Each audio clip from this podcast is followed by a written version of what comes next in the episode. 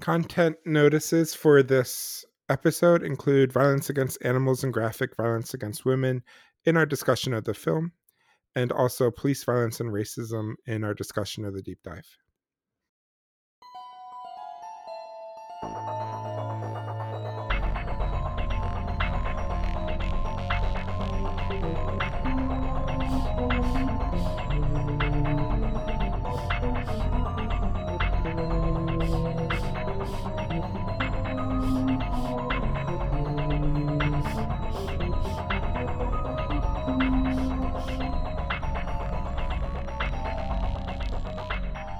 Greetings. You are listening to Horror Nerds at Church, a podcast where we take a deep dive into a horror film and talk about what it can teach us about God, the Bible, and each other.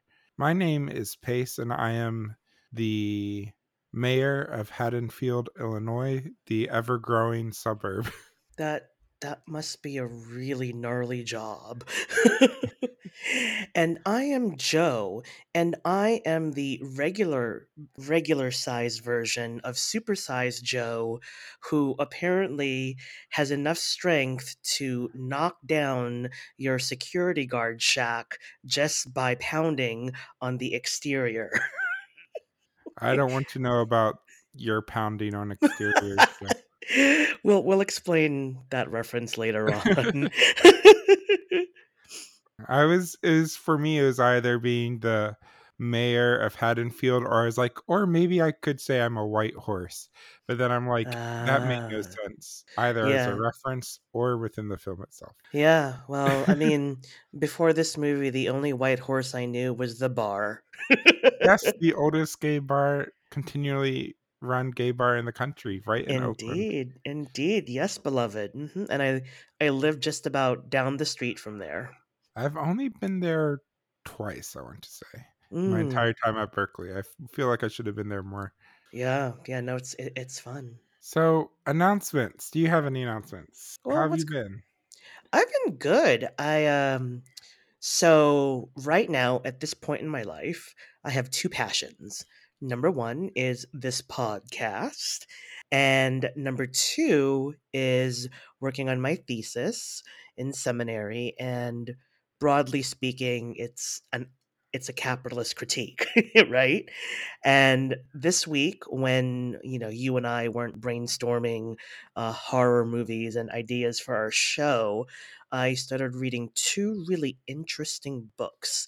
Maybe you'll check them out alongside all of the horror research we've been doing. One is a new release called Work Won't Love You Back by Sarah Jaffe.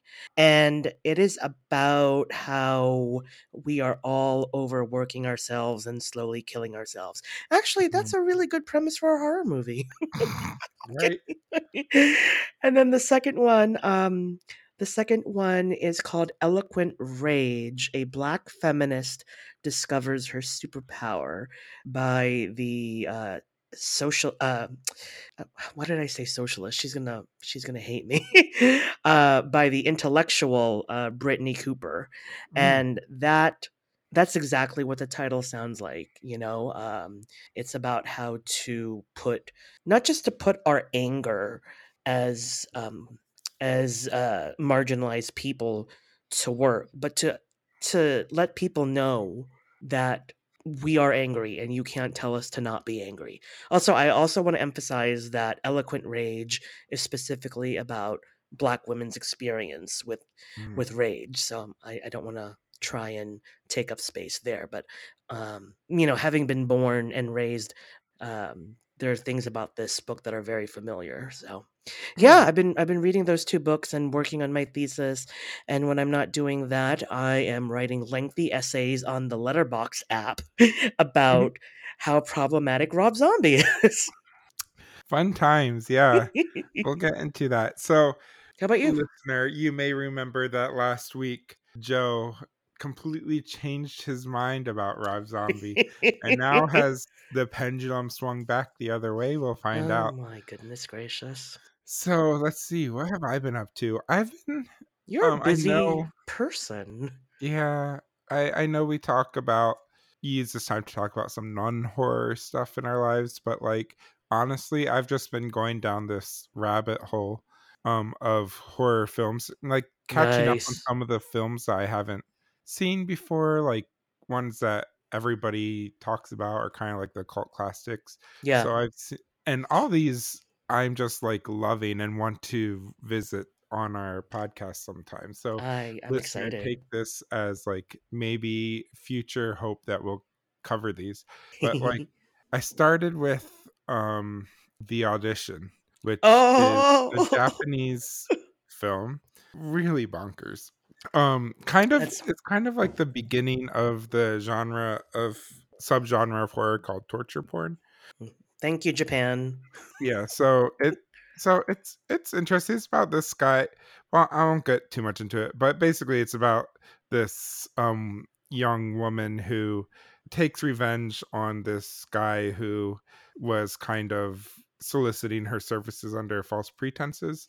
But there's a whole lot of like ethical ambiguity there. Does he deserve the punishment that's coming to him? Because you kind of sympathize for him and stuff like that. So so it's this whole thing.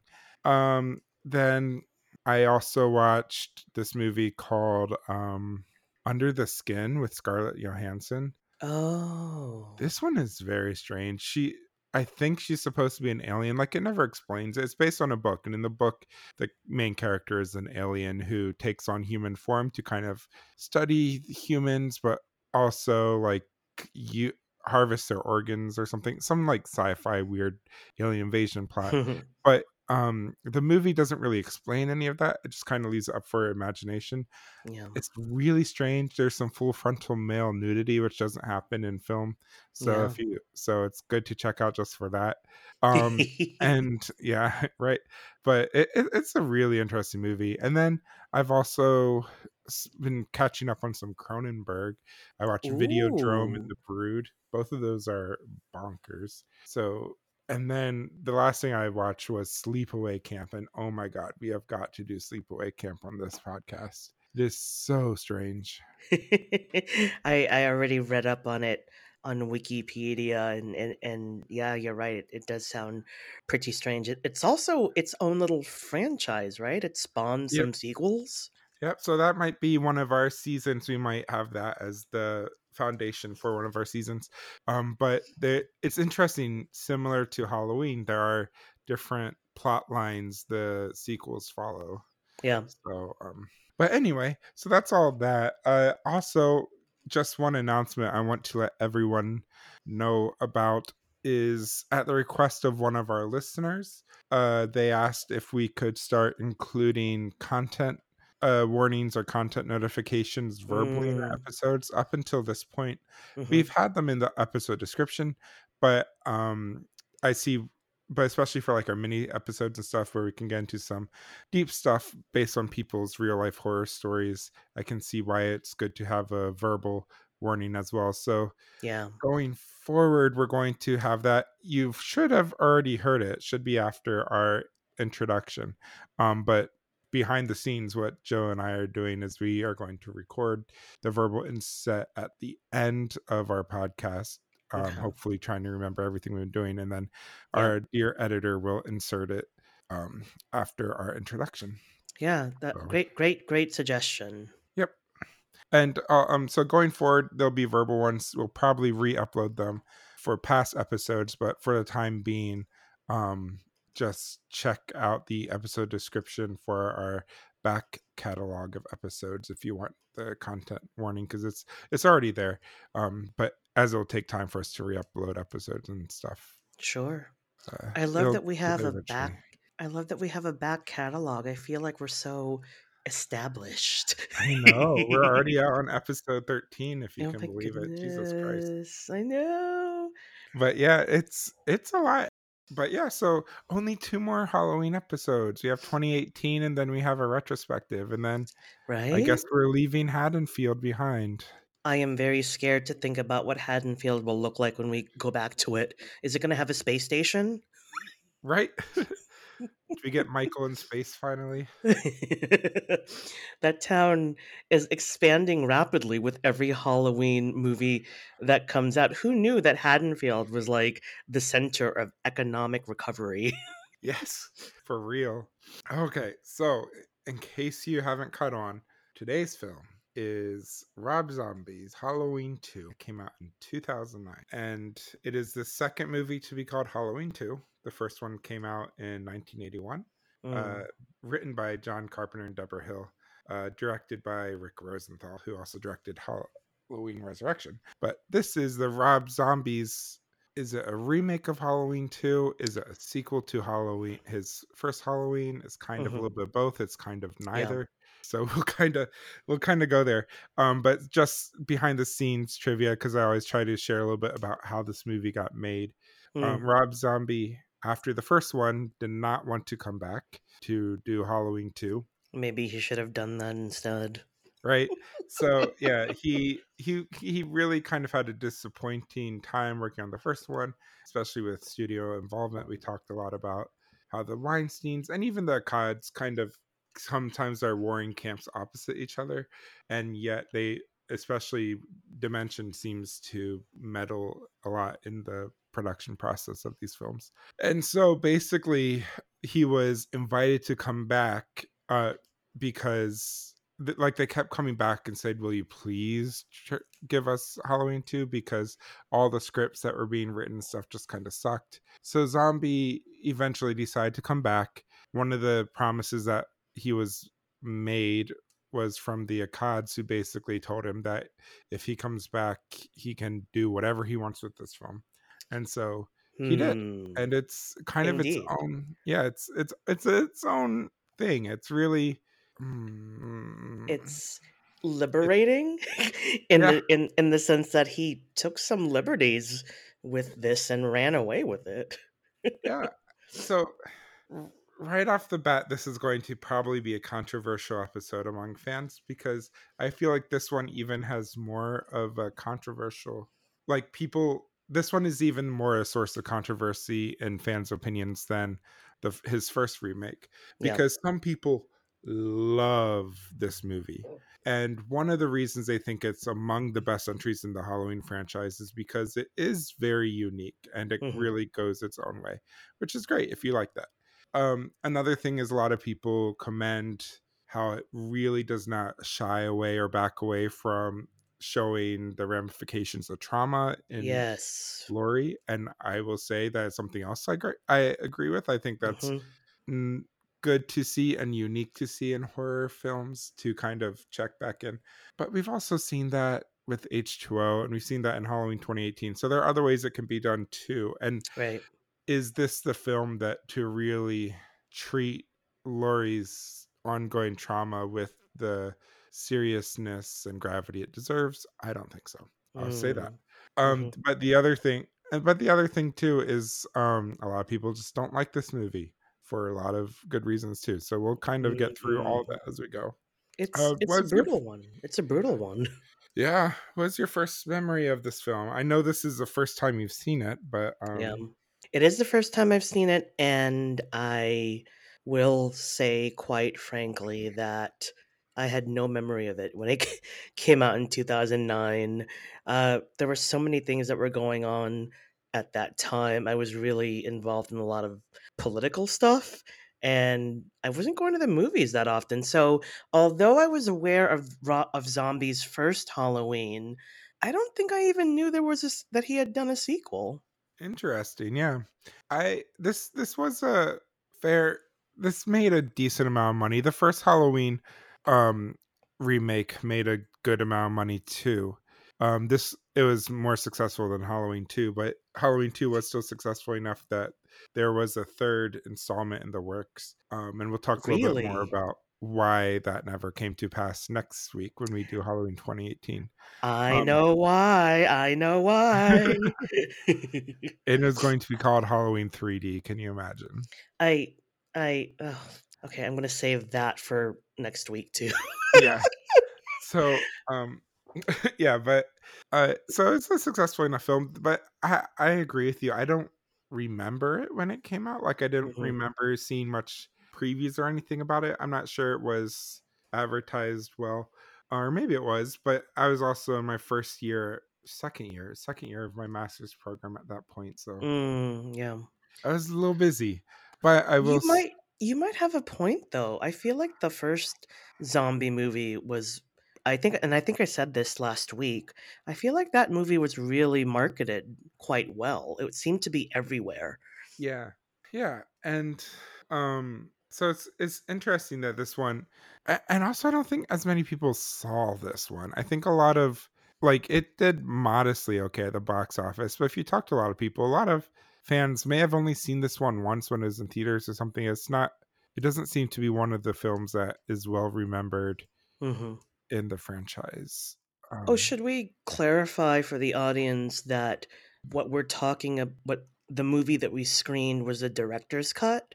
Yeah, so we should say uh that that's a good point. We are today talking about both the theatrical and the director's cut, but the director's cut is the Oh, more right. well-known of the two Yeah. and is Zombie's own preferred version. He has even said uh, in interviews and stuff that he does not at all really enjoy the ending of the theatrical release of the film. Interesting. Yeah, so you you saw both versions, but I only watch the director's cut with you. And Yeah. as you'll recall afterwards, I I had no desire to visit the theatrical cut. Yeah, the biggest there's a uh, um just quick for our listeners at home. If you only saw one or the other, I'll just basically do a quick rundown of the differences. The biggest difference is in the um theatrical cut versus director's cut. The director's cut has additional footage of Laurie basically living into her trauma and her grief. And so it really shows a different side of Laurie. The theatrical cut kind of like it still shows her in therapy and stuff after it, but it still it cuts out a lot of the scene. So like for instance, when Annie and Laurie have a fight at breakfast, the theatrical cut cuts it before it goes into the fight, but the director's cut keeps going, so you see their fight play out. Um, Oh, and the other big difference is um, the end of the movie. But beyond that, there it's more or less the same. Okay. Well, hmm. Yeah, the director's cut is sounding, you know, as as much as I had a very not kind opinion of this movie, the director's cut succeeds in that area in terms of showing the effects of, of trauma. I should add too that it's it seems to be broadly accepted that the director's cut is the version of the movie that should be watched. Like it's the def- Yeah. definitive. I know that's uh, screenrant.com, what a really good piece um, advocating for the director's cut. And I want to make the distinction that I didn't have to like this movie in order to say you should just watch the director's cut. If Mhm. if you have to sit through Rob Zombie's Halloween 2, watch the director's cut. Yeah, I will say that kind of similar to the last one, it is almost easier to find the director's cut than it is to find the theatrical cut. Although recently I've noticed the theatrical cut has popped up a few more places for streaming and to rent and stuff. But for a long time, you could really only find the theatrical cut on, I mean, the director's cut on um, DVD and Blu ray and home video release. But now both are starting to make their rounds. But I agree with you, Joe. Definitely if you're only going to watch one and you have to watch this movie, watch the director's cut. It's about 14 minutes longer. All that footage is better at telling a story. It's the version to watch. It does Yep. not necessarily make it a good movie. Similar to our review of Halloween 6 when we said, watch the producer's cut. Right. It's not a great movie, but it's better than the theatrical cut. Right, right. It was it was definitely the better movie and I still didn't like it. so, you Yeah. know, two truths can exist at the same time. Yep. So the ending, which we'll get to when we get there, is the biggest difference. Beyond that, like I said, it's just a little bit of you can see a little bit more of Laurie's trauma, and then you also see a little bit more of Sheriff Brackett being devastated by grief, and you see a little bit more of Loomis Yes. being an asshole. Aside from that, it's about the the most of the movies are about the same. Most You know, yeah, and and uh, while we're on the subject of how uh, trauma is much more, uh, the treatment it's, is given is much more respectful and accurate for Laurie. I was also surprised at how much coverage Sheriff Brackett got, and I, I'm I am surprised at how Brad Dourif makes this character stand out in all his humanness. And I'm surprised only because I'm so used to him playing genre characters hmm elsewhere in the horror world. And I think this is the first time I've ever watched Brad Dourif play how do I put this? A person? you know, Yeah. like someone who's just like us. He's not like a, you know, possessed doll or he's not a um he's not a a, a betazoid trapped on the other side of the galaxy. Or Grima Wormtongue or whatever from Lord of the Rings. right? Yeah, Yes. I agree that there are a few things in this movie that I think are really, really well done. And I think the Sheriff Brackett piece and how it's acted, how it's written, all of it really well done. So The the chemistry with Brackett and um, Annie and and Laurie. I sorry to interrupt you. I but I was just so impressed, especially with that um that uh scene when when they're eating around the dinner table. It's it was just yeah yeah. Yep. And of course Danielle Harris returns to play Annie. Woohoo! Scout Compton returns to play Laurie. hmm Uh, we get uh, Malcolm McDowell returns to play Loomis in Why? a part that's I'm so sorry. Uh, Tyler Mane returns to play Michael as an adult. Sheri Moon Zombie returns to play Deborah Zombie. I Mhm. Deborah Myers in Deborah Myers. flashbacks slash Mhm. also in weird dream sequences with some Mhm. raccoon makeup going on. Uh, Margot Kidder co- makes an appearance in this as a yeah. therapist. Who Yeah. else from the cast am I forgetting? Weird Al Uh Yankovic and Chris Hardwick have brief blink or miss it cameos. yes, they do. You're right. Yeah, blink or miss. Um, I think that's about it. Yeah. So let's go through this movie. Oh, I am forgetting one because she's in the very beginning. Oscar Award winner. I'm looking at Joe's face and there's no recognition on his face. Who who are we missing?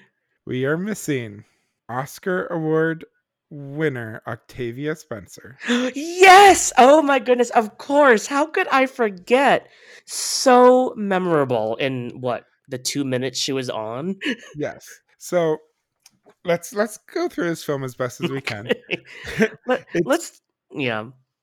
it starts off with flashbacks to uh, Smiths Grove Sanitarium to Well, young Michael even before that, it started with the little note, right? Oh, right. Defining right. And I, I thought for me that was different from the rest of the franchise. I thought that was interesting. Yeah, the first film we get a quote from Dr. Loomis for Halloween Right. 2007. I mean, we get a quote from Loomis, but this one we just get this dictionary entry from the subconscious psychosis of dreams, which is a made up book, first of all. Um, and it says, White horse linked to instinct, purity, and the drive of the physical body to release powerful and emotional forces, like rage, with ensuing chaos and destruction. Wait, so that's an interesting point. I I didn't know until you mentioned it that it's it's not a real book. So is White Horse a real psychological concept? I don't think so. Like in the I I am reading um along with our recording of these episodes, I'm reading uh the book Taking Shape, which I've mentioned before, which goes into the behind the scenes um stuff about the film. And it basically said that um there is no like consensus really about what I mean it's all dream stuff, so it's pseudoscientific anyway, Right. but like basically the white horse stuff was just made up and rob zombie has said as much it was just made up to kind of tie together um I yeah. the to try to kind of try to tie to together michael's dreams and laurie's dreams uh, with some sort of visually compelling symbol which is why they picked the white horse For something that's made up, I I bought it. It sounded psychologically compelling, if not if not valid, and um, it's certainly it's certainly um is full of much less bullshit than in the Thorn trilogy when they were appropriating druid tradition. I I'm actually I'm actually a lot more comfortable with zombie making up shit than appropriating shit. Yeah. Um. So we got baby Michael. Well, not baby Michael, but young Michael presented with a gift of a porcelain white horse or something from his mom. Young Michael, you look so different since we last Yeah, saw you. this is a recast. We don't have. Was the first guy's name Daeg? I don't know how to say that. Yeah, it's it was uh it was tricky, but yeah, it is a recast. Apparently, So- he just got taller. Yeah. So this is the part I do not understand. They make this huge, huge point about how Michael Myers has gotten to this point where he will only wear masks for his sessions with Loomis. hmm Why don't you just put a kid, any kid really, with long, greasy blonde hair Right. into a mask and then we wouldn't have to know it's a recast? That's true. I'm But wondering. instead, they show this kid maskless the whole time, and he has nowhere near the same amount of presence as Nowhere the- as as Da- Dave. Daeg Daeg Faerch. I'm so sorry f- Something like for not pronouncing your name correctly. I uh yeah, no, I I that's a good point, but I'm wondering if Rob Zombie just wanted us to remind the audience that Michael Myers was once this kid. Yeah. Well, Zombie has said that the reason that that um there these flashback scenes appear is because Michael doesn't speak, of course, the adult Michael. So what Yeah. he did to work around that to show some sort of inner dialogue for Michael was to basically have the young child Michael and his mother represent Michael's internal dialogue. So whenever he has these visions, it's Oh. and you hear young Michael talking to his mom or vice versa, that's adult Michael's internal dialogue apparently. In addition to Oh. being some weird sort of dream pseudoscience connection he has to Laurie. Interesting. What a tangled web we weave, Mr. Zombie. Yep. So she gives him a horse statue as a gift as a kid. Then 15 years later, we pick up immediately after the first film ended with Laurie Strode wandering around in shock after um, shooting Michael. She gets found by Sheriff Brackett, who takes her to the hospital. Meanwhile, Michael is being transported to the hospital in an ambulance. The ambulance hits a cow. The cow is murdered. Ca- you are awful and accurate at the same time. Cows in movies never seem to li- live very long. See also Twister. Yes. so yeah, the cow, cow gets Moo. killed.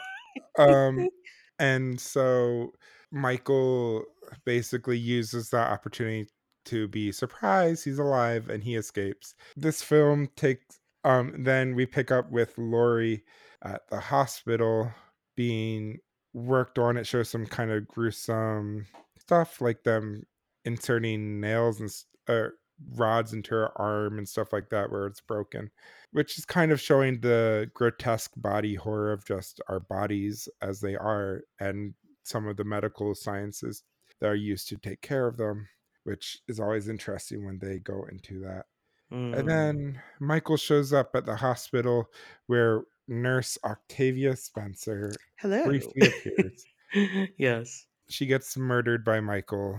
Um, her throat gets cut. Very sad. Sad. Only two minutes in the movie.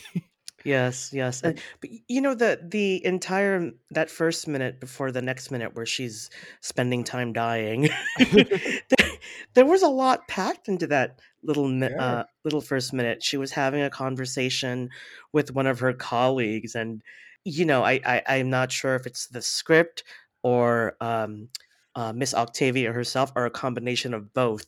But for me, I was very impressed of how much life that character had in the minute she was alive. I know, right?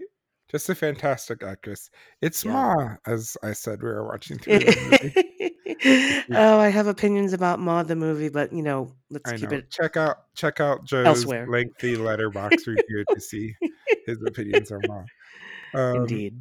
so she gets killed uh then michael chases laurie through the hospital she leaves the hospital runs into a guard shack the guard sees she's in distress and goes out to help her locks her in the guard shack to keep her safe he gets Mhm. murdered by michael then he, Michael appears, finds her in the guard shack, tears down the guard shack, and is about to kill her. And then, surprise! Laurie wakes up. It was all a dream.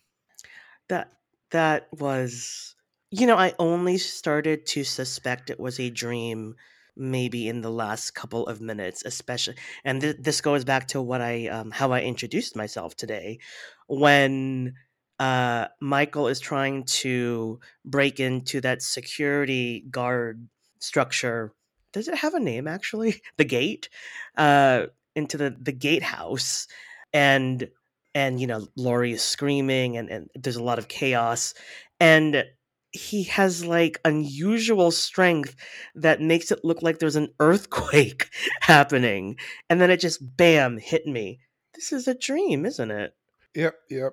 So apparently it's a little confusing. Um, but the part that supposedly where the dream begins is where Laurie wakes up in the hospital to when she wakes up in her bedroom. All that segment is a dream, but the stuff that happened before that, where she was transported to the hospital and picked up by Sheriff Brackett, where Michael was in the ambulance and it hit a cow and he escaped, all that apparently is not a dream, at least according to Rob Zombie. Well, that's it's it's nice to know that a cow really wasn't offed here as a result of Michael Myers.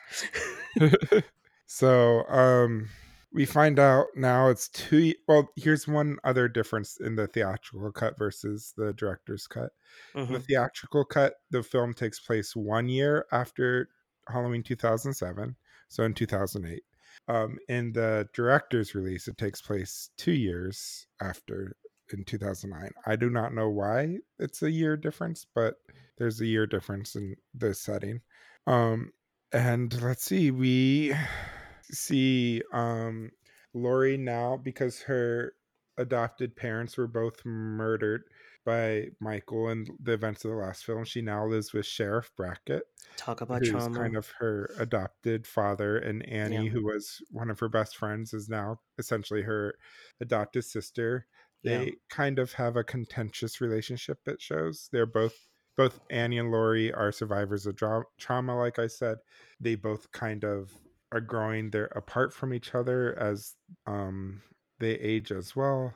So and Laurie kind of has fallen in with this new crowd of Yeah. people, this bad crowd that Annie dislikes and mentions before about the new Laurie that she and the new act Laurie has, which she doesn't like. Yeah. And I, at first, I was surprised because uh, this Laurie is completely different from the first Halloween. But that that feeling of surprise, that feeling of who is this person, uh, disappeared as it gelled for me. That she has gone through some heavy, heavy shit, and then it started making sense how she would act out, and the tension too between Annie and and and Laurie. It's you know, like you said, both of them have gone through this ordeal. And I think it's interesting that Rob Zombie decided to just put all of these folks in the same house. Yeah. And at this point, what it's also important to note that Laurie does not know that her adopted parents who were murdered in the last film were not her biological parents. She still thinks that her biological mom and dad were killed by Michael Right. and she does not Yeah. know that she is Michael Myers' sister. Right. which becomes a plot point because we check in with Loomis, who apparently survived his head squishing at the end of Halloween 2007. and he now has this disgusting mustache. Yes. And he is on this, he has written a new book about the events of Halloween. Uh, so it's the sequel to his first book um, eh, about Michael Myers. Uh, This is, I guess, about the murders. And in Yeah. this book, he reveals what was told to him in confidence by Sheriff Brackett, namely that Mm. Laurie Strode is a grown-up version of Angel Myers, uh, Michael's young sister, Mm. and he, um, Loomis is going around basically the talk show circuit and stuff, advertising this new book. And on the day, and the book comes out on Halloween of course. 2009 which Mhm. is basically when the film takes place. So he is releasing the book on the two year anniversary of the murders by Michael Myers. And he also pulls this like stunt thing where he um goes to the Myers house for like a press junket at the Myers house for basically the release of the book. And so Loomis is basically just grown into this opportunistic asshole Yeah. who is trying to make money off of this. Yeah, he's become a he's become a pop psychologist. That's his un- that that is McDowell's unique take on Loomis, whereas the Donald Pleasence Loomis was about solving the mystery, you know, and getting Yeah. to the heart of the psycho the psychological manner. Well, it's funny what um Rob Zombie apparently when he was writing it said that he used Dr. Phil as an inspiration for Loomis's character. So speaking of pop psychology. oh, I'm so sorry. I know I'm totally blowing the gain on my mic right now, but oh, that is precious. Oh my goodness. Rob Yeah. Zombie, you make strange movies, but you are a clever person. I gotta give you that. and then we also see another psychologist. Um, as I mentioned before, this one is played by Margot Kidder. Uh, rest in Yes. Peace. The late great Margot Kidder. Lois uh, Lane. And so we get some psychological sessions with Laurie, basically where Laurie screams at poor Margot Kidder. And Margot Kidder is Yeah. doing a very good job. Like I've I've worked in clinical settings um as a chaplain Mm, and stuff like that, similar to you, Joe. So yeah. so one of the things that you learn right away is like how to de-escalate situations. So I recognize uh, Right. Margot doing that and stuff Yeah. but just some it just kind of gives a lot of color to what Laurie is going through um after all this which I think is like I like I said is one of the better aspects of this film uh and then essentially the rest of the movie is um Michael starts seeing visions of Deborah and a young version of himself and a white horse basically telling him to go back to Haddonfield and murder uh, Loomis, among other people.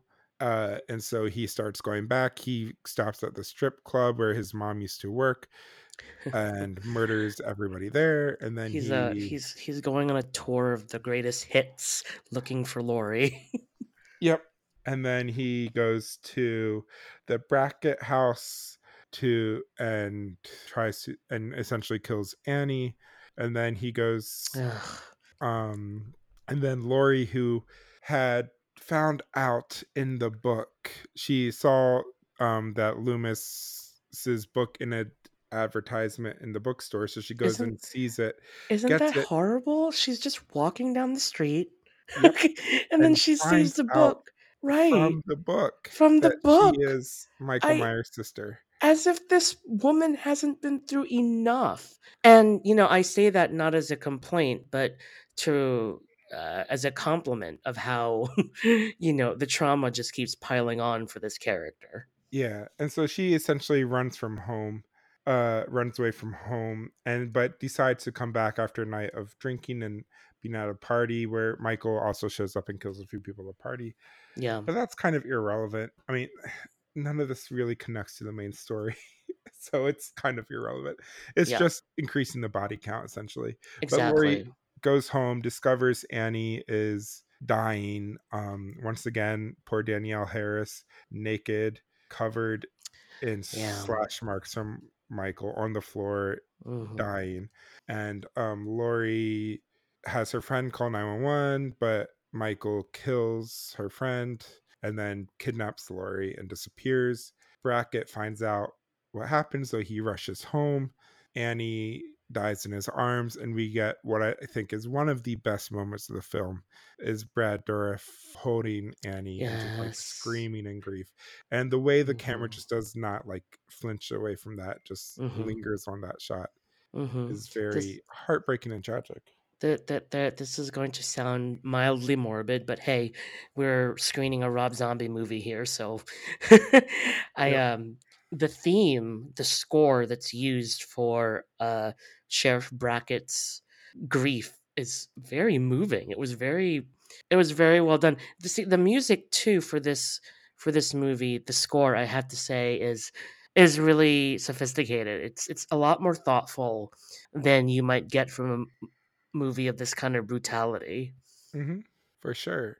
and then what transpires here is what's different in the theatrical versus the director's cut from this point to the end. So I'll start with the director's cut since this is Mm. the way that Zombie prefers, it, and it's also what Joe had seen hmm when we screened it together. So Laurie wakes up in a shed that Michael has taken her to, and she is now in some sort of shared hallucination with Michael. She sees the white horse, she sees Yeah.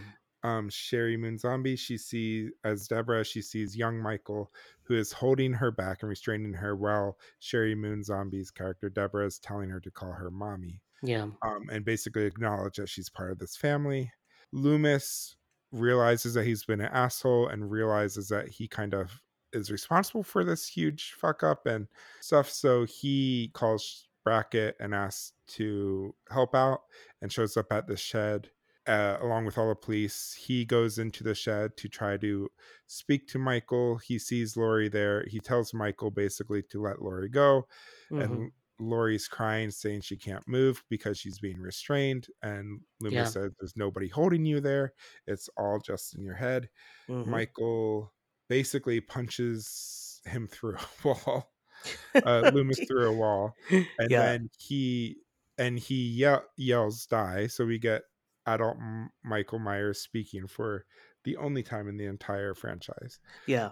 he says die and then he gets shot to death by the police leaving laurie alone in there she picks up michael myers mask puts it on picks up his knife and is about to go and leaves the shed is standing outside over the body of michael and loomis holding the knife when the police shoot her as she's dying she hallucinates being in a mental institution of some sort uh, where she is comforted by the vision of Deborah Myers, the white horse, and all that.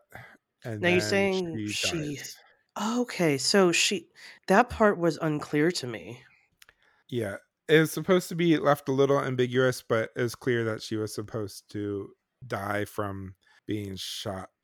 In the Oh, theatrical version version, I see. she comes out with the mask on and instead of shooting her it skips right to the scene with her in the mental institution so it implies that she Oh, is still alive whereas this right. one they um want her to be dead and so that's so that's one of the Hmm. reasons why the theatrical release was changed was because they did not want um the franchise has this bad problem of shooting itself in the foot for Mhm. longevity by killing off michael or killing off laurie Right. so it's like, well, now if Loomis, Laurie, and Michael are dead yet again, we can't have that. So that's why they the theatrical version is more ambiguous purposefully than the director's cut. Although the director's cut ending, that's that's a significant change. It really gives a different dimension to Laurie's ultimate fate. Besides the fact, um, is she dead or is she not? There's there's so much to unpack there. Yeah. Um, maybe I'll bring that up during our theological portion of the show. Yep. So that's that's essentially a movie. I think this was our fastest run through of a movie, but Which is odd because I just felt like the movie just it wouldn't end. I I mean, I had I had that feeling for the first Halloween as well, but I I actually like that.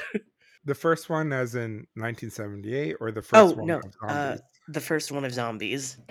Yeah. I I will have to say though that I don't know, maybe this is sacrilege. I I I think I like the zombie Halloween 2 better than the Carpenter Halloween 2. Really? That's interesting. So Yeah. we'll get to our reviews in a, a little bit, but Mm, that's interesting you say that. I love the hospital chase scene in the beginning. I will say that I think that is better than Rick Rosenthal's. Yes. And it kind of is a nice homage to the original, although Zombie has said that it's not meant that way. But it, it to me, it feels kind of in the continuity and trying to be in continuity and share some of that same moments from the second one. hmm Uh, so so that's one of the better parts of the movie. I think is the hospital chase scene, and then what Yeah. follows is just like this jumbled mess of some good stuff, like the grief and the tr- recovery of trauma, but just told Right. in such a way that is so it, it's not told well. I don't think like Yeah. it's. I think it shows Laurie authentic, like as close as you can get in fictionalized portrayal, someone Right. living with PTSD and dealing with trauma and having those dreams and all that stuff. And yet it tells it in this, it kind of wraps it in the story that just, I don't think does that justice, does Laurie justice, does trauma survivors justice. So, Right. And uh uh the difference between Zombies Halloween 2 and the original Halloween 2, I think, is Laurie just has a lot more to do. Um, I love Jamie Lee Curtis. You know, she is she's gonna be the scream queen for me. She's always gonna be uh the face of Halloween after Michael Myers. But she didn't really have a lot to do in Halloween 2. And I mean, she is such a great actress that you could read the trauma from her facial expressions, Mhm. but she spends most of the time in the hospital bed.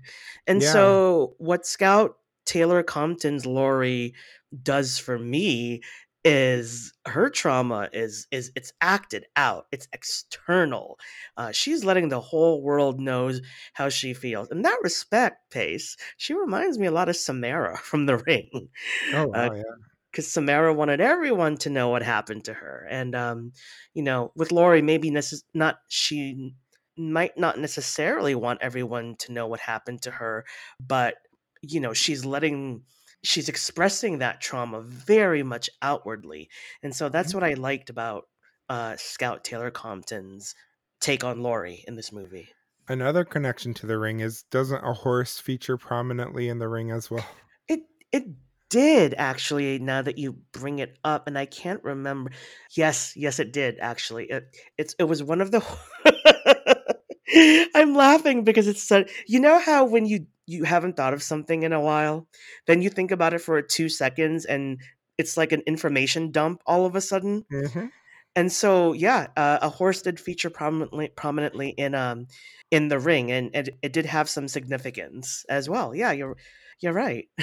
Uh, um, maybe there's some foreshadowing there for our eagle-eared listeners about future film we might cover this season. Ooh, No more comment than that. Yes, definitely. um, but anyway, so let's see. Uh, yeah, I I think there are things that I definitely like about this movie. Like I said, I do not think it's awful by any stretch of the imagination. Hmm. but I really do not like how much of a thing that both Halloween films by Zombie have this obsession with torturing women while they are Yeah. topless Yeah. to the point where that's becoming like the whole strip club scene was unnecessary in this It film really was. aside Yeah. from like upping the body count. So it's Right. like, and then to also have Danielle Harris once again be murdered, this time while she's drawing a bath for herself. So she's nude again. It's just like, ugh, Right. do we have to? It, it it it really it really speaks to the disjointed nature of of this movie. Uh, one of the one of the uh, criticisms that I found when I was uh, googling different reviews uh, for Halloween two, and generally Rob Zombie style overall, is and I think this is a direct quote, but I'm going to try and reconstruct it like that Rob Zombie has flashes of brilliance that are weighed down by like other things. And it and I like the expression flashes of brilliance because that's exactly what we get from Halloween 2 and and and the first Halloween because there are moments where there are scenes that are so brilliant and movingly told and when I say moving I am meaning sentimentality but also conveying horror uh, Mhm. uh, that uh, it seems shocking when the movie moves on to something of lesser quality. And one, one thing that I think was interesting about Halloween 2 is that the whole dream sequence that you had talked about that was like the cold open of the movie and Mhm. it's one of those it's one of those styles where that part of the movie should be its own movie like what Star Trek did in 2009 for the uh, the Abrams reboot. That was a fantastic opening to that movie and it could have been its own movie. And um, I don't know if there's a name for this if there's a name in uh, the film industry for this but uh, yeah, I really liked the cold open for Halloween too. I I thought from beginning to finish that opening worked well, and then the rest of the movie is definitely more along the flashes of brilliance vein. hmm And yeah, I want to also say, I mean, there's, it's clear that there seems to be a few mixed messages here. Mm, Um, one of which is with the Loomis storyline. There seems to be this commentary that is being told about fans of the horror genre. Mhm, There's this um, fan who comes in to sign Loomis's book and is going on about how great serial killers are in a way that is supposed to, I think, be pointing to the audience, being like, look at what you all sound like when you talk about how great Michael Myers is. But then it's like, but you're making a Michael Myers film, so and you're profiting off of it. exactly. So aren't you essentially Loomis when you do that zombie? Like, aren't you putting your aren't you casting yourself then as Loomis in your Right, commentary? So there's that piece which I find strange. Um, but then the other thing Zombie has said in line with that is like when he doesn't try to have inventive kills in this film so much as he wants the kills to just be brutal and uncomfortable. Mm, And so it kind of goes back to what we were talking about last week with the gritty, realistic approach of the Halloween reboot. But I have to say, Michael just stabbing mercilessly away at the victims right. very uncomfortable in this film. Yeah, And it works in a way that is horrifying and really like almost nauseating in a yeah, way that I think grounds the slasher film in that when so many of the other slasher films kind of like zombie or anybody else was saying like the kills become what you go to watch because you want to see what innovative way they kill people but no in this film michael kills almost every single kill is the same with the knife just slashing repeatedly yeah. and it so it's not innovative it's just gruesome and i think that's one of the points zombies trying to make about that as well it's like we shouldn't be celebrating the murders here it should be horrifying it shouldn't be necessarily entertainment Okay, well, you know, that that that makes all those brutal, uh, sa deaths make a little more sense to me. My first reaction was, uh, that all of those killings and and and the upping of the body count really seemed, um, in line with zombies' uh, inability to make anything cohere, and because, uh what I was getting, at least the fir- the first time around, before your great analysis pace, was that these killings were straddling the boundary between uh, conventional slasher movie and body horror. hmm And I was thinking that it it touched body horror because they were so brutal and you could see you know the victim reacting and and the the the total destruction that was being done to their bodies but yet and I'm familiar with uh, the body horror subgenre. It it isn't body horror, and but yet it's too gruesome to be a conventional slasher thing, and so that's that is what was infuriating to me. It's I, while I was watching the movie the first that initial time in my head, I was thinking, "Zombie, make this clear." Like I, you know, that's what are you trying to do here? But I like your interpretation Pace because it well finally gives me like a definition. Thank you. Yeah, that's uh, again from taking shape. It the um researchers of the book pulled together some interviews and stuff with Zombie and all that, so you can kind of get some of his thinking into it. But like you were saying, though, like a lot of it is just muddled and muddied. Yeah. So a lot of these hmm themes we can talk about, of course, like with anything, any sort of media or reading anything.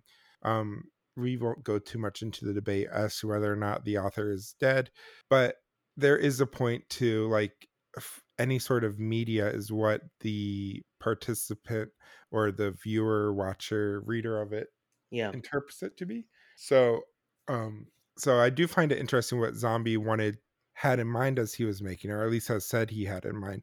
But when we watch the finished product there's still just a lot in this that just doesn't quite jive together. And that's Right. kind of my first criticism that's kind of my criticism of halloween um 2007 as well is it just seems like his he has a clear vision and he certainly has intellig- the intelligence to communicate that vision. But the problem is part of it is studio metal meddling part of it is Mm, just other constraints and some of it is i'm not sure his vision is as clear as he sometimes says it is in interviews because I. I just it just sometimes feels cobbled together to me Yes, no, that's a great uh, expression, cobbled together. So much of this movie just feels cobbled together, and I don't, I didn't quite know what Zombie's vision was. In the first Halloween, y- there's a hint of it, you know, where he's uh, not just giving us this family background story of Michael Myers, but also kind of humanizing it in both a sentimental and a gritty way. And with Halloween 2, there are flashes of that. But there's also flashes of other styles and another direction that zombie might be and ha- might have been trying to go through and it's it's it's just uh uh irritating to put put together. I think an example of this uh, that really bothers me is uh, the the way that Annie died, and we saw Mhm. some pictures, right, and some video footage of a young yeah Annie. And I remember you were asking if this was uh, the real footage of a young Danielle Harris, and again, um, that's something of zombie style that I like is that here's someone who was brutally killed who once used to be a human being. Mm-hmm. But like that moment lasted what, two to three minutes, and it's buried in the rest of this cobbled together movie, as you said. Yeah.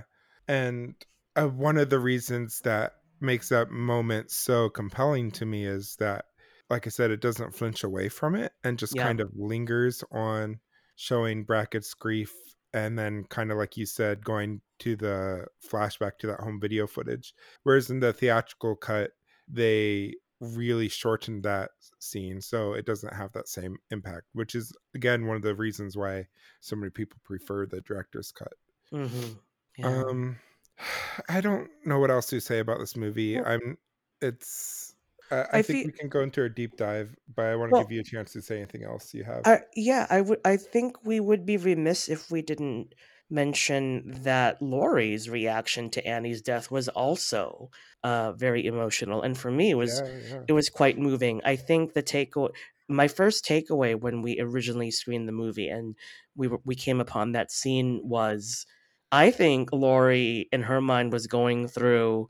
All these people are dead because of me, or all these people are dead because of my fucked up family Mhm, um, whatever she might have been thinking, um, I think at that moment she was finally internalizing and realizing the logics and the responsibility of all all of these these killings, and I think the guilt was was finally weighing on her. This is all my interpretation, of course. I mhm, because yeah, you know we we don't really know what was going on through Laurie's mind, but her reaction. Um, and just the way Scout Taylor Compton was bringing Laurie to life in that scene of witnessing, you know, Annie uh, being dead, uh, you could really tell that there was a mixture of mourning and and grief. And if this if this sounds to our audience a little like we might be assigning too many feelings to um, a Halloween 2, especially a horror movie, I want to point out that Rob Zombie did that. That's one of the mhm, good things that he has accomplished with uh you know the first Halloween movie and this one. He he makes you have feelings about a slasher movie. That mhm. is no mean feat. so I'm Yeah, gonna give that to him. Um, but yeah, uh, both Sheriff Brackett and Laurie had really moving reactions to Annie's death. Uh, I I do agree with you. It's it's unfair that she had to die with her boobs all up in the open like that. But yeah, what are you gonna do? We gotta yeah, when it comes when it comes to Rob Zombie, I feel like we have to compromise. yeah. I mean, that's something too, which is weird about this is some of the behind the scenes lore is I think Annie's character was going to be murdered off screen, and so they were mm, going so essentially Laurie is gonna come home and find that basically it was gonna play out the same, Laurie coming home and finding the house had been torn apart and then seeing Annie on the floor covered in blood. But Yeah. Danielle Harris um, said apparently she told Zombie that she wanted her uh, character to have, if this is how she's going to go out of both the franchise and also her character go out. But she, as an actress, as Danielle Harris, wanting to leave the franchise, she wanted to do it in this confrontation with Michael. So they filmed a more Oh. elaborate death scene for her. And so then that makes it to me, it sounds like Danielle Harris was okay and had a lot of agency in how she wanted Mm. her character to be killed.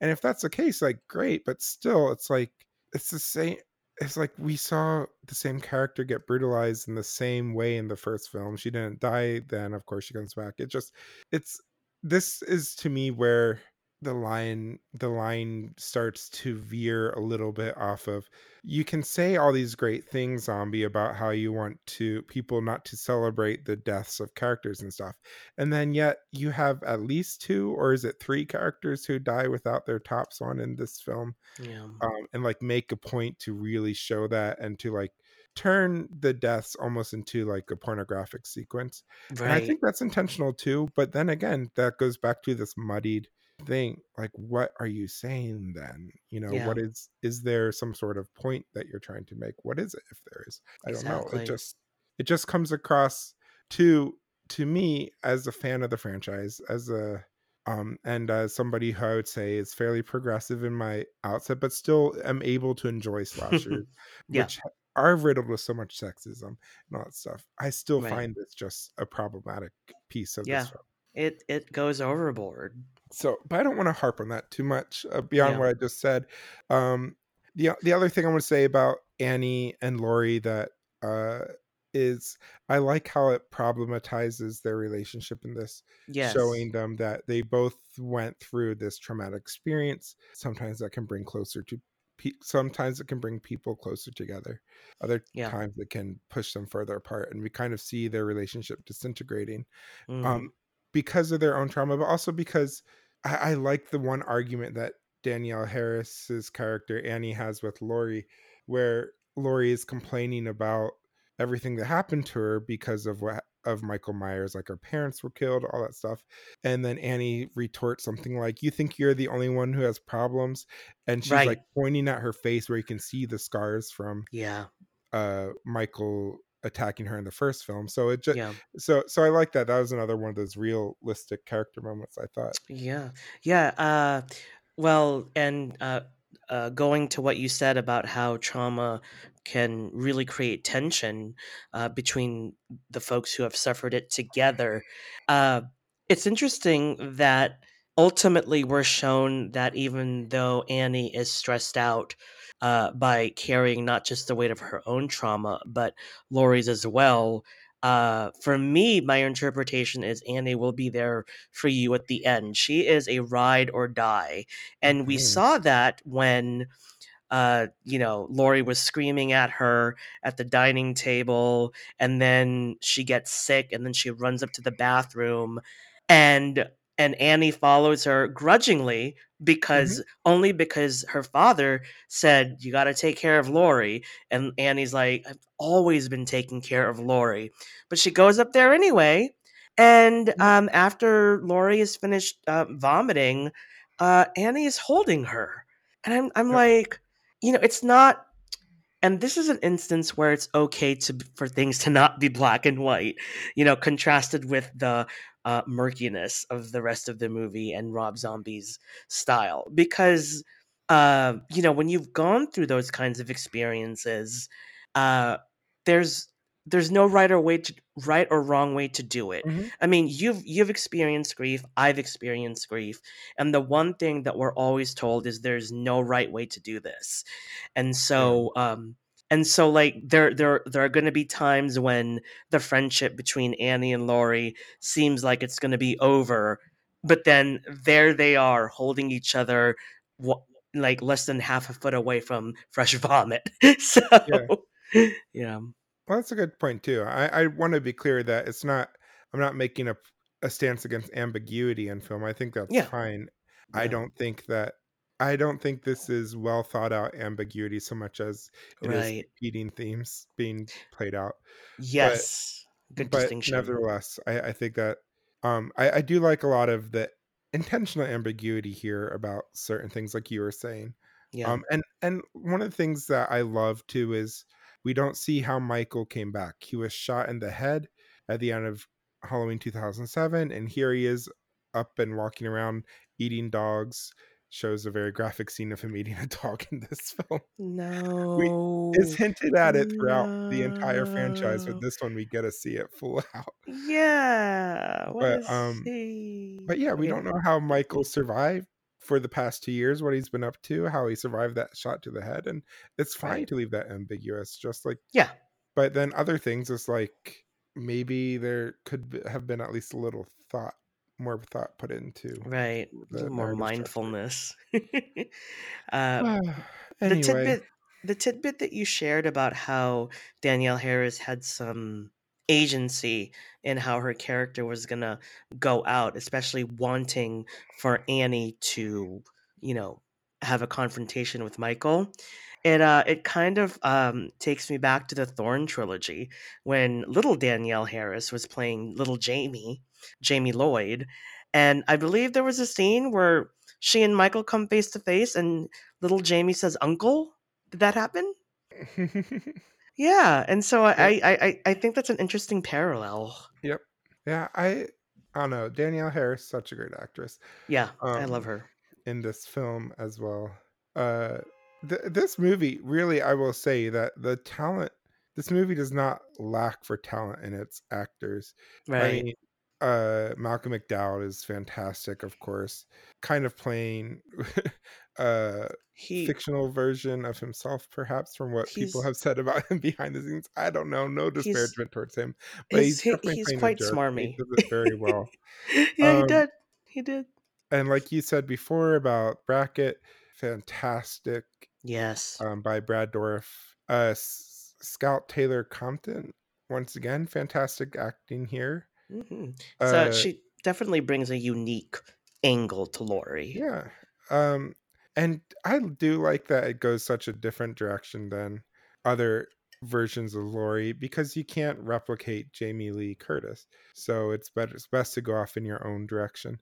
And then um even our two minutes of Academy Award winner Octavia Spencer. yeah.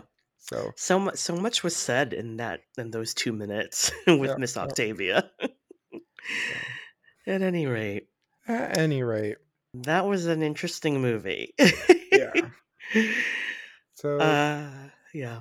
deep dive. What do you say? Theological discussion deep dive, is that where we're going? Uh I don't know. What are your thoughts? I have some, uh, but I'd like to hear your thoughts first. One of the things that's kind of recurring in this particular entry in the film is this like the post line uh, try that again. The line on the poster, the tagline for the film um says family is forever. And Mm, so there's something in this film it, when it shows this kind of like psychic connection that Laurie has to Michael of kind of like are you responsible for the sins of your parents for the sins of your sibling is there yeah. some sort of gene that passes along in this murderous family with Michael Myers that somehow corrupting Laurie or corrupting her innocence is she is it inevitable that she is going to end up similar to Michael, which she does in this film. Like she ends up dead, just like her brother. She ends up picking up the knife and donning the mask and kind of going having um, some sort of mental break. It doesn't really explain it well, but like something happens to her psyche here. And is that be some is that because of some sort of family resilience? And so the Bible does talk about this kind of stuff a little bit um, there are passages in the Bible that talk about how God remembers sin mhm. and that sin will basically pass down from generation to generation.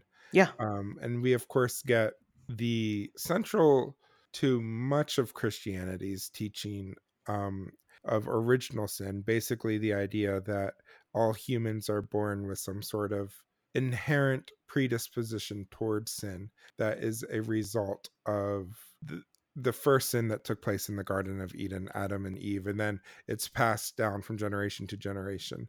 This Right. predisposition towards sin, um, or this tarnish on somebody's soul that base of sin on their soul that prevents them from ever fully being like fully righteous or um, fully without Yeah. sin. And so, so that's so so there's that aspect there. Um, of course, the point of the Bible passages when it says sin passes down from generation to generation is to contrast that with God's mercy, whereas God says, I may remember sin down to the uh I can't remember the seventh generation or ever, but my mercy endures forever. And so it's kind of Yeah. this compare and contrast thing. So so it and then we also get Job the story in Job where um his friends say, Who sinned, this man or his father, that all these things are happening? And trying to say that somebody in Job's life or Job himself must have sinned. And yeah, of Mhm. course, Job was blameless. And that's kind of the point in that book. So even that notion within the scriptures is kind of problematized. And then, of Yeah. course, original sin. Um, the thing I want to say about that is it's one of the best metaphors for original sin today, I think, is to look at the way that structural sin plays a role in all of our lives. So I think about the ways in which I am a white person. So Yeah. I benefit from my white privilege and I benefit from the living in a racist society that Mm, certain privileges over against people of color. That's not something I chose. I do not choose to be white. I do not choose some like I don't choose basically that I am more likely to end out and uh, leave a police confrontation for a speeding ticket or something alive than somebody who is a black man, for instance. right. These are not choices I make, and yet by participating in this web of racism and this web of white privilege and all this stuff that our society is, I nonetheless am benefiting from it. So that is kind of a way, a good metaphor for original sin to say it's not so much that you're being blamed for the sins of your parents, but it's we as people live in this society that is corrupted by the sins of what has happened in the past, whether it is sins of capitalism, sins of racism, sins of sexism, sins of all sorts of isms, um, ableism, stuff like that. And so we all kind of benefit or are harmed by this, and is something that we kind of can't escape our on and on our own, and which is why we need the intervention of Jesus and God's grace to come in and kind of rescue us from ourselves. So um, Mhm. all of that very long wordiness is my what I pulled from this movie. Basically, Yeah. this notion of original sin and how sin can kind of pass down from generation to generation and how that kind of connects to Laurie's story. Yeah. Um, what about you? What what were your thoughts? Well, I mean, first of all, I loved your analysis uh, because it was it was your analysis was deeply theological, but this really connects to lived experience. You know, uh, the passing down of sin from generation to generation, and all the different consequences that we have to deal with this in our lived experience. I think that your analysis was really was theological as well as pastoral. So, bravo. Um, my takeaway phase was a little more hardcore theology. And I'm going to read a little um, a passage from John. And maybe you might see where I'm going with this, maybe not. S- So I'm reading from uh, John chapter 1 verse 15 um, which says, John bore witness of him and cried out, saying, This was he of whom I said, He who comes after me is preferred before me, for he was before me. No one has seen God at any time. The only begotten Son, who is in the bosom of the Father, he has declared him. So, we in Christian tradition, it's pretty much common knowledge that the coming of Christ was prophesied. There are hints all over uh, the First Testament, right, or the Old Testament, rather, is how Christians conventionally refer to it. So, yeah, it, uh, there, uh, there are um, references in the Old Testament uh, that uh, you know that basically say Christ is going to be here. Uh, uh, there's uh, I can't remember the wording exactly, but some say there will be a figure, uh, you know, who will appear and uh, save mankind in in some way or heal mankind, and and those those visions, those prophecies are attributed to the arrival of Christ. And so that's pretty much common knowledge. But maybe, maybe you might have picked up on how I'm going on a different theological strand. Maybe even Matt might know. Uh, but what I pulled from Halloween 2, and I'm not sure if this movie deserves this kind of theological theological analysis I may even be overthinking quite honestly but I was thinking of the con the theological concept of the pre-existence of Christ how his arrival is not just um prophesized but that he was present before his incarnation so these Yes. these prophecies that we're getting about uh about Christ, it's not just saying this is going to happen. It has happened. Christ is already here. He just needs to be incarnated. Um and so I know that maybe for a lot of our listeners that might be too deeply theological, but the concept of the pre-existence of Christ and I'm not I'm not I'm No, not I'm disparaging anybody. If Yeah. you are if you're listening to our podcast uh, already, I think you have a predisposition or for liking deep theology. So I wouldn't worry about that. and you know, I, I, I, I you know, I want to apologize if this is really going over people's heads. Um, it, it, it's something that I'm still studying as well, and so this is only my surface level understanding of this concept, which, by the way, I am researching on my own. Um, so this notion of the pre-existence of Christ, that Christ has always been here, it helps me fill the gap of Michael Myers' existence. Because what Rob Zombie was trying to do with these two Halloween movies was, you know, give him a background, right? Give Michael Myers a background. And uh, you know, there were I know there were mixed reactions to humanizing him and giving him a, a family background that sort of led to this Michael Myers phenomenon. But what the theological notion of the pre-existence of Christ does for me is is sa- says, well, did Michael Myers necessarily have to come from somewhere? What if he was he's already been present all this time and this, you know, this murderer who will not die is just the embodiment of of that which was already in existence. That's interesting. I like we get that. I think especially in the original timeline uh, with the Thorn trilogy and all that, with Loomis's proclamations about Michael being some sort of evil Mhm. that kind of seems to have always existed in some form or another. Yeah. And then with when we get the curse of Michael Myers, with we get that explanation that the cult of Thorn has always existed and has always needed this kind of sacrifice. Yes. So Yes, I like that. I Yeah, like your and- interpretation. Thanks, Pace. Uh, even at the end of uh, the director's cut of Halloween 2, with the ambiguous ending of Laurie's fate, uh, where you said that in the director's cut, uh, it's pretty much that she's died, right? hmm Um, so if she is dead, and her life, her afterlife is continuing in that little room where uh, Ghost Deborah and the White Horse are coming to meet her. For me, theologically speaking, that's the realm of pre-existence. Mm-hmm. So Laurie could we could argue, especially for fans who are who are really into Laurie, like super fans, super standing, who don't want her to die in any iteration played by any actress. We that ending could say, at least theologically, Laurie is going to come back. She might be em- uh, she might be embodied in a way that's different from the Laurie we knew. But Laurie is not dead. She continues to exist.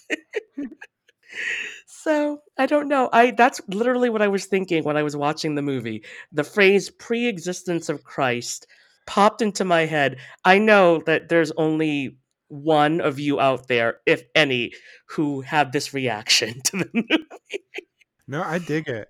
Um, Yeah. one of the, something that I would encourage our listeners to look at is one of my favorite um, of the church documents. There are three ecumenical creeds. We have the Nicene Creed, the Apostolic Creed.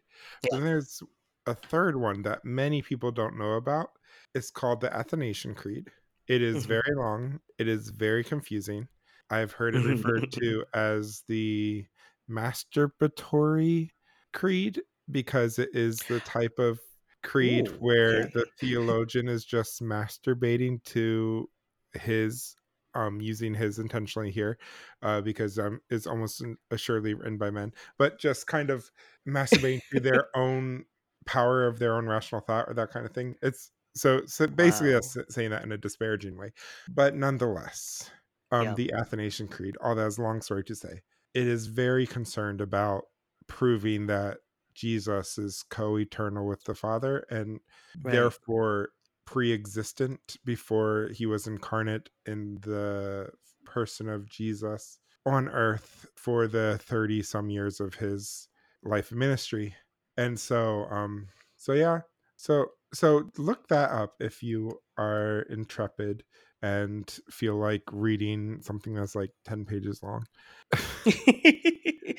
Well, that's fascinating. Uh, yeah, yeah. No, I, I maybe I will read that uh, and come back to it in a future future episode. Hmm. um if this even makes it off the editing floor we'll see sometimes, sometimes our deep dives go a little long and so i Yeah. so matt and i basically figure out how to cut it down usually cutting down my rambling because i tend to Right. monologue about theology that's what i do as a phd You know, you know what a great edit uh, would be for this particular deep dive would be uh, for Matt to just interrupt my part with his own audio and saying TLDR theological crap or something like that. No, that's just that's I'm just joking. love it okay well anything else i like i like where we went with that so we have yeah. This idea of ger- generational sin and original sin and we have this Mhm. idea of this um pre-existent christ hmm Yeah, that um, I mean, and it, it speaks to this continuing challenge of defining Michael and why are you like this? I mean, how many people have we been annoyed by? And our first question is, why are you like this? Where did you come from? joe why are you like this no I'm kidding. I don't know. um, yeah. Any any other closing thoughts from you or? nope uh so what would you rate this film Man, how many jack o' lanterns does this movie deserve?